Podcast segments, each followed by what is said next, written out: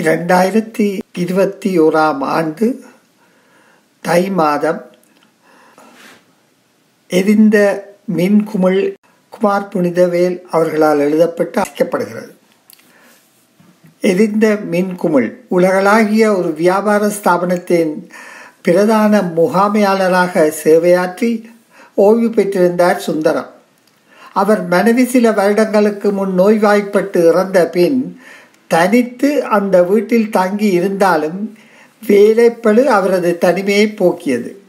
அவரது மூத்த மகன் கணனித்துறையில் ஒரு நல்ல பதவி கிடைத்ததால் குடும்பத்தோறும் வான்கூவருக்கு சென்று விட்டார் அவன் கோடைக்கால நீண்ட விடுமுறை கிடக்கையில் குடும்பத்தோடு வந்து தாப்பனோடு ஓரிரு வாரங்கள் தங்கி செல்வான்.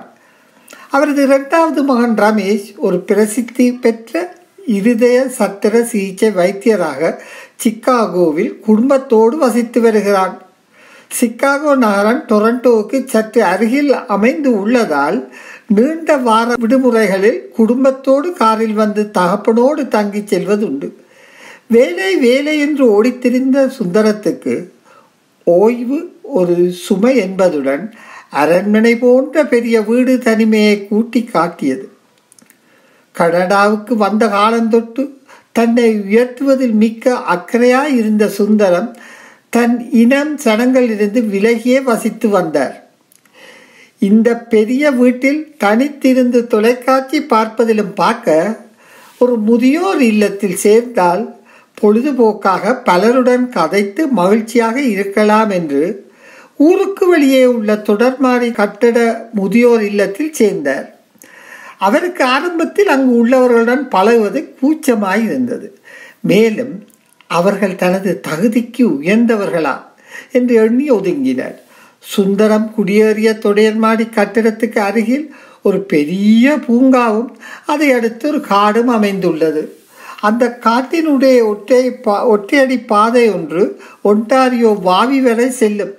பலரும் பொது பொழுதுபோக்காக ஒற்றையடி பாதையில் நடப்பதுண்டு.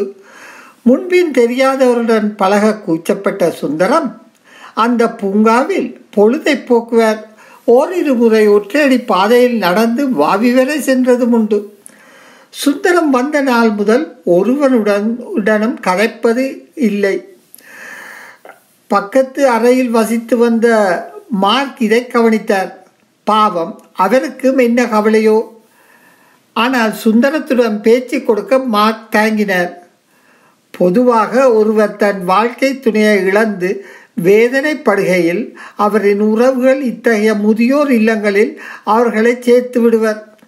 அதனால் சரியான சந்தர்ப்பம் கிடைக்கையில் சுந்தரத்துடன் கதைத்து உதவ வேண்டும் என்று எண்ணினார் பார்க் ஒரு நாள் காலை பொழுது சுந்தரம் அருகில் உள்ள பூங்காவிற்கு சென்று அங்கு உள்ள வாங்கில் அமர்ந்து யோசித்துக் கொண்டிருந்தார்.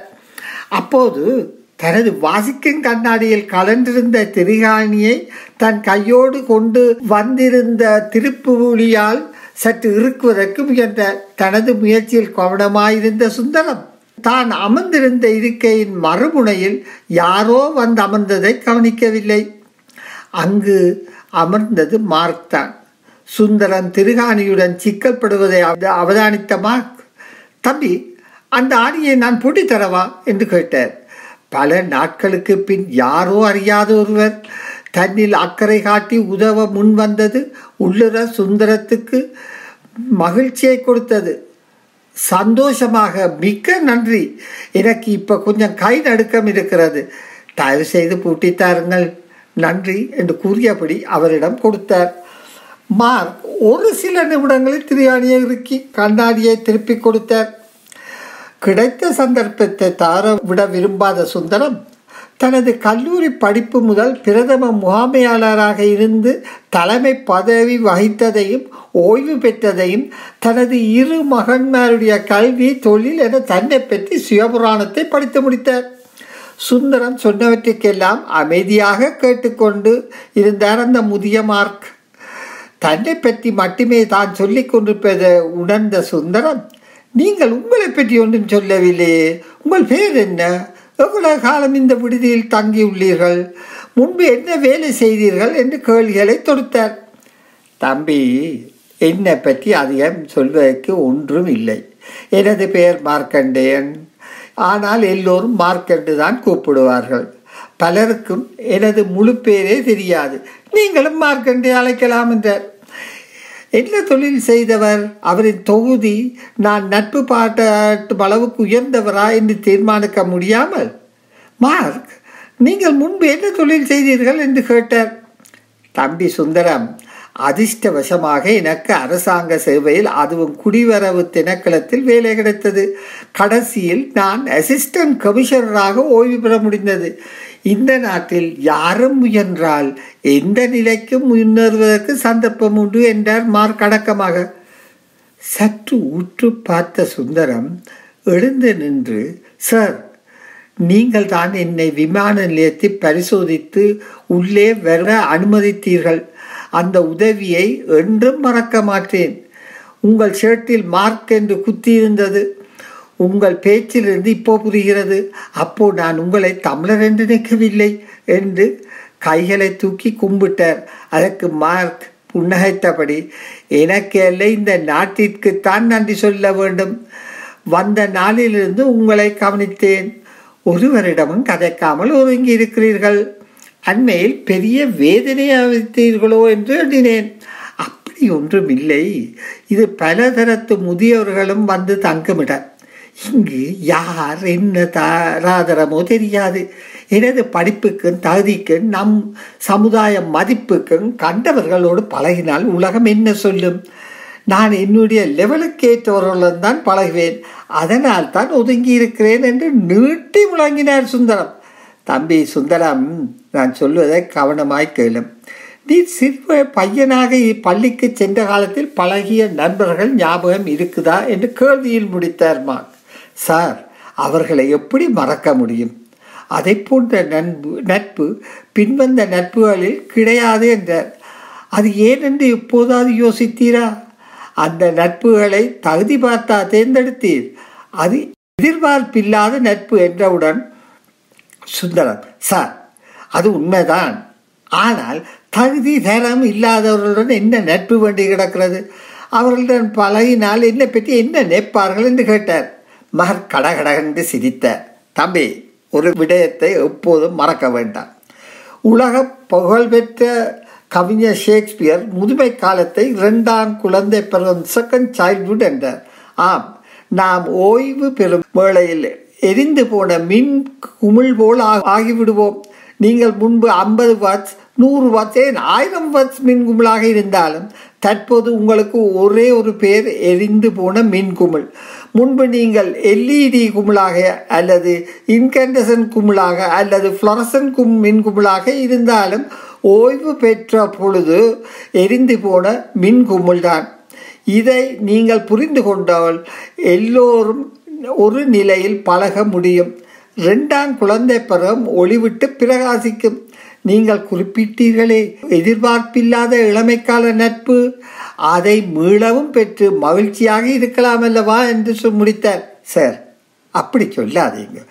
என்ன எவனவன் எந்தெந்த தொழில் பார்த்து வந்தானோ அவனை அப்படித்தான் இருப்பான் என்றார் சுந்தரம்.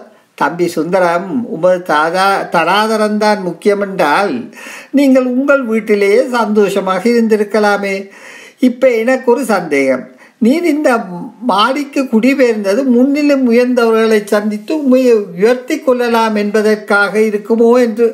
அது பார் அந்த நீல நிற ஷர்ட் போட்டவரை அவர் கனேடியன் ரயில்வேயில் வெஸ்டர்ன் ரீஜனல் மேனேஜராக இருந்தார். அவரோடு தோளில் கைபோட்டு ஒருவர் கதைத்து கொண்டு போகிறாரே.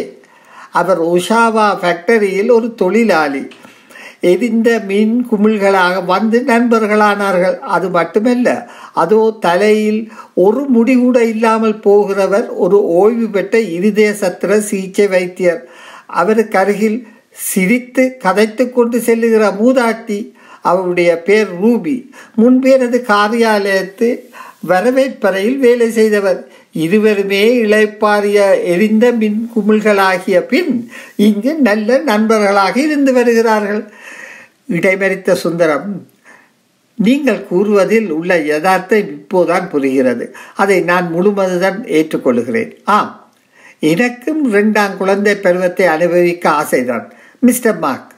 தயவு செய்து உங்களுக்கு தெரிந்த சில நண்பர்களை அவர் யாராக இருந்தாலும் தவறில்லை. எனக்கு அறிமுகம் செய்வீர்களா என்று கேட்டார். அதற்கு மார்க் தம்பி ரா சாப்பாட்டுக்கு முன் சாப்பாட்டறைக்கு போகும் வழியில் இருக்கும் மதுச்சாலையில் நாங்கள் சிலர் கூடி கதப்பது வழக்கம். இன்று மாலை ஆறு மணிக்கு வந்திருந்தால் உண்மை அவர்களுக்கு அறிமுகம் செய்து வைக்கிறேன் என்றார்.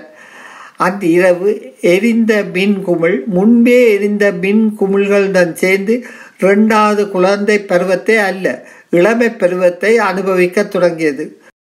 முதியவர்களே உங்கள் உரிமையை விட்டுக் கொடுக்காதீர்கள்.